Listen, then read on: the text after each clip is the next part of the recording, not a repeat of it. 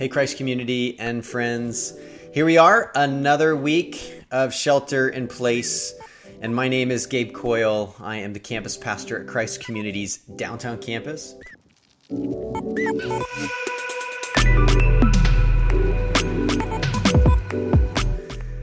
I don't know about you, but I've had um, some evenings or just my weekends look a little bit different in light of our realities. And so, um, my projects and certain things that occupy kind of my quote unquote free time have taken on a, a unique twist. Some people do puzzles, some people are learning a language, um, some people are binge watching shows, of which I have really enjoyed, frankly, watching House MD.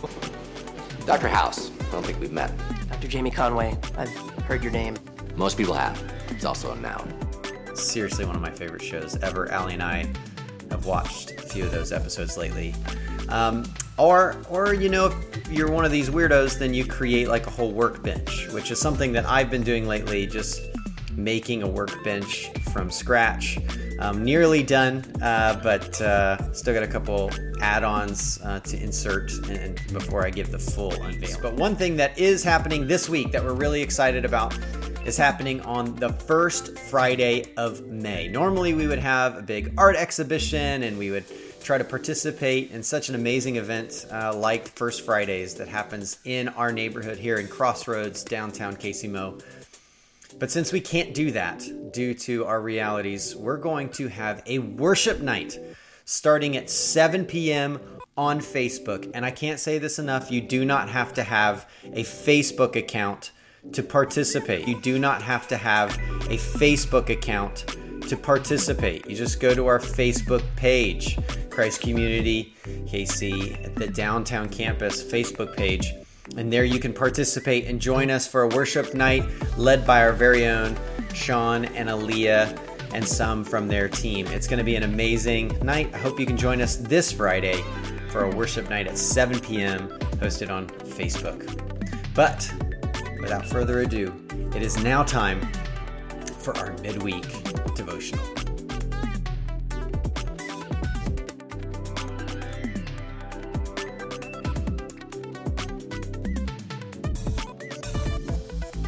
Today we're going to talk about our imaginations. We are the music makers, and we are the dreamers of dreams. Not exactly like that. Instead, when we find ourselves in solitude and we find ourselves isolated from others, our imaginations have all these entry points. They fuel our fears, stir up our anxieties, and sometimes can be a pathway of significant temptation. But when we come to prayer, I think we can have some ill informed expectations as to what we're to do with our imaginations, what we're to do with our minds. We can think that we're to empty our minds of all the worries of the day before we actually get to prayer. And then usually what comes flooding in is if you're in a group of people or praying over Zoom, you start thinking about what they're thinking about when you're praying, or you start thinking about whether or not your words are clear enough or good enough when you're talking to God. But rarely, rarely do we find ourselves imagining in the midst of prayer. And I think we've missed maybe one of the greatest gifts that God has given us and called us to engage when it comes to a time of prayer. You see, in so many other traditions of religion, uh, there is this idea of emptying your mind, finding nothing before you can ever hope to find something. But in the Christian faith, instead, a very common practice is known as contemplation.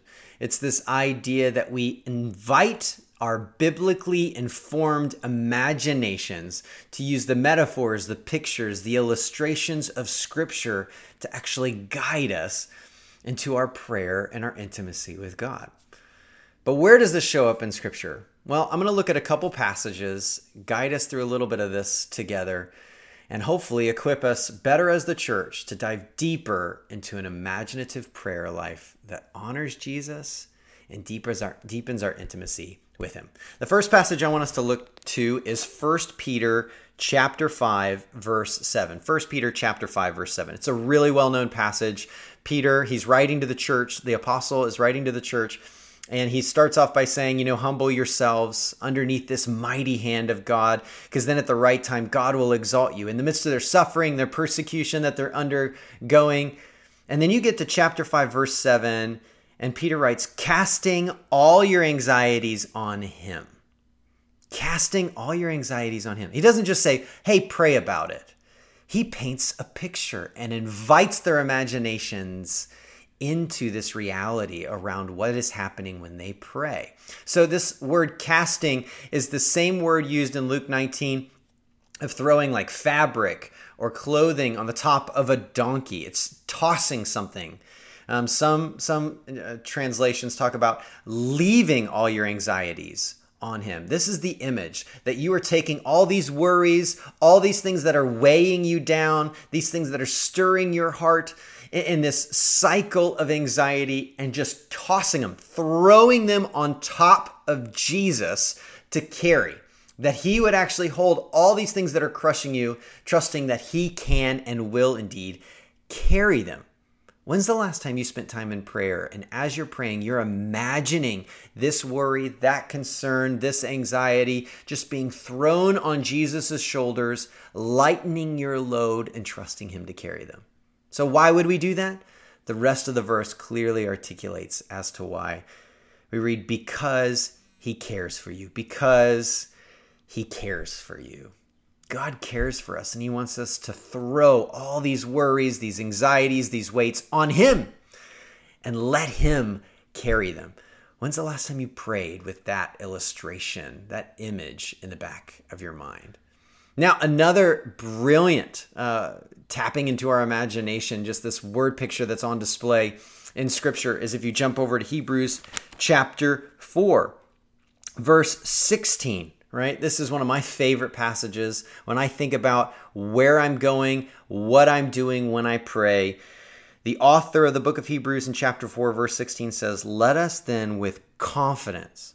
In other translations, it's this boldness, this intense confidence. Draw near to the throne of grace, this king's throne where grace is dispensed. We can draw near with confidence that we may receive mercy and find grace to help in time of need.